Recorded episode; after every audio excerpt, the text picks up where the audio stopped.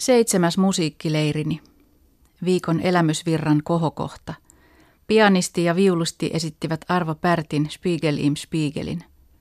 Sen aikana teki mieli mennä makaamaan mielen laiturille, itkeä vähän, leijua, muistaa kuollutta ystävää, paisua elämänvoimasta ja kaihosta, rakastaa ja väreillä. Istuin tuolissa, kappale pysytteli samana, ei kasvanut, vaan oli pieni – mutta sisälsi suolaisen valtameren ja kaikki sen vaitonaiset kalat. Seitsemän minuuttia ja avautui kokonaan uusi aika-avaruus, toisenlaisen olemisen tapa. Taiteen lajeista ainoastaan musiikki operoi minussa näin. Minulla ei ole taitoa analysoida, miksi näin tapahtuu. Miksi tunteet paisuvat hyvän musiikin äärellä.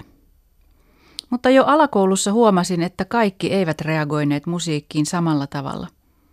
Jotkut olivat ihan kuin ei mitään. Minulla ihokarvat nousivat, itketti ja pakahdutti. Musiikkileiriviikon toinen kohokohta. Soitin huilulla Hendelin sonaattia cembalo-säästyksellä. Cembalon kynsi näppäili kieliä ja rimpsahteli hapuilevan soittoni tukena. Yhtäkkiä olin vuosisatojen takana – mikä etuoikeus olla ihminen. Opiston säästysluokka ja osaava säästäjä vievät parissa tahdissa soittajan suoraan 1700-luvun hoveihin. Lapsena soitin musiikkiopistossa huilua muutaman vuoden ajan.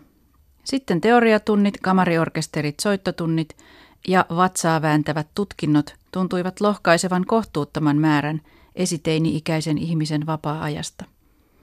Sitä paitsi halusin ratsastaa mitä vaarallista hanketta äiti vastusti yhtä voimallisesti kuin musiikkiopistoa puolusti. Pidin pääni, lopetin musiikkiopiston ja maksoin omista rahoistani ratsastuksen alkeiskurssin. Ensimmäisellä tunnilla ratsastin mustalla Domino-nimisellä hevosella. Oli 20 astetta pakkasta.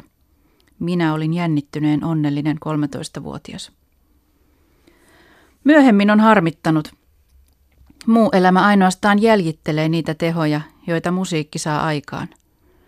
Vaikka työskentelen toisella taiteen alueella, kirjallisuuden parissa, haluan silti paitsi kuunnella musiikkia, myös soittaa ja laulaa, olla osanen musiikkia itsekin. Päälle kolmekymppisenä oivalsin, että jossittelu on sekä turhaa että hedelmätöntä. Onhan loppuelämä aikaa. Menin kuoroon, sitten laulubändiin. Välillä löysin itseni laulamasta rockabillibändin solistinakin. Seitsemän vuotta sitten laulukaverit houkuttelivat minut Järvenpäähän musiikkileirille. Jo ensimmäisenä iltana kauhukseni esiinnyin huiluryhmän kanssa. Soitin taas sitä samaa huilua, joka oli ostettu minulle kymmenenvuotiaana ja jonka avulla olin aikuisvuosinani lähinnä opetellut laulustemmoja.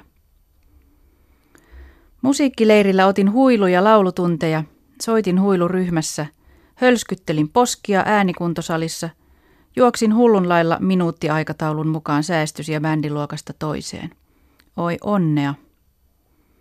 Kotiin palattua aloin ottaa huilutunteja. Tänä vuonna liityin orkesteriin. En tiedä, olenko kehittynyt mihinkään. Lapsuudessa vajavaisiksi jääneet perustaidot eivät aikuisena löydy ihan leikiten. Mutta ainakin saan soittaa yhdessä muiden kanssa. Tunnen, kuinka aivoni bodaavat, kun tuijotan mustia palleroita ja etsin yhteispeliä niiden sormien, rytmin ja puhaltamisen yhteispeliin.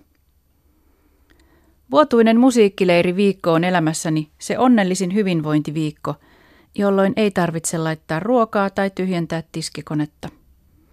On vain soitto, laulu ja seuraavaan esiintymiseen tai konserttiin valmistautuminen. Vielä perjantaina pakenen huilukvintetin harjoituksista vessaan itkemään. Mutta jo sunnuntaina esitän päätöskonsertissa Buomortierin sonaatin muiden mukana. Sormet hikisinä, mutta uskalluksestani onnellisena.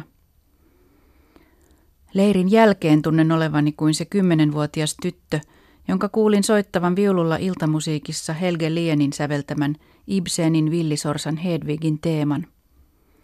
Viulisti keskittyi jäykkänä, Silmät pyörivät päässä, huulet hapuilivat keskittyneesti läpi ulkoa muistetun kappaleen, Ja kun viimeinen sävel oli soinut, tyttö päästi pitkän huokauksen ja lähestulkoon valui lattialle. Hän kumarsi ja hoiperteli lavalta sivuun. Yleisö taputti vimmatusti. Soittajaa koetettiin tuupata uudestaan kumartamaan. Lapsi ei kyennyt liikkumaan, hän oli kaikkensa antanut. Voimat olivat lopussa. Kappale oli soitettu. Hän oli päässyt loppuun ja voittanut itsensä. Eläköön.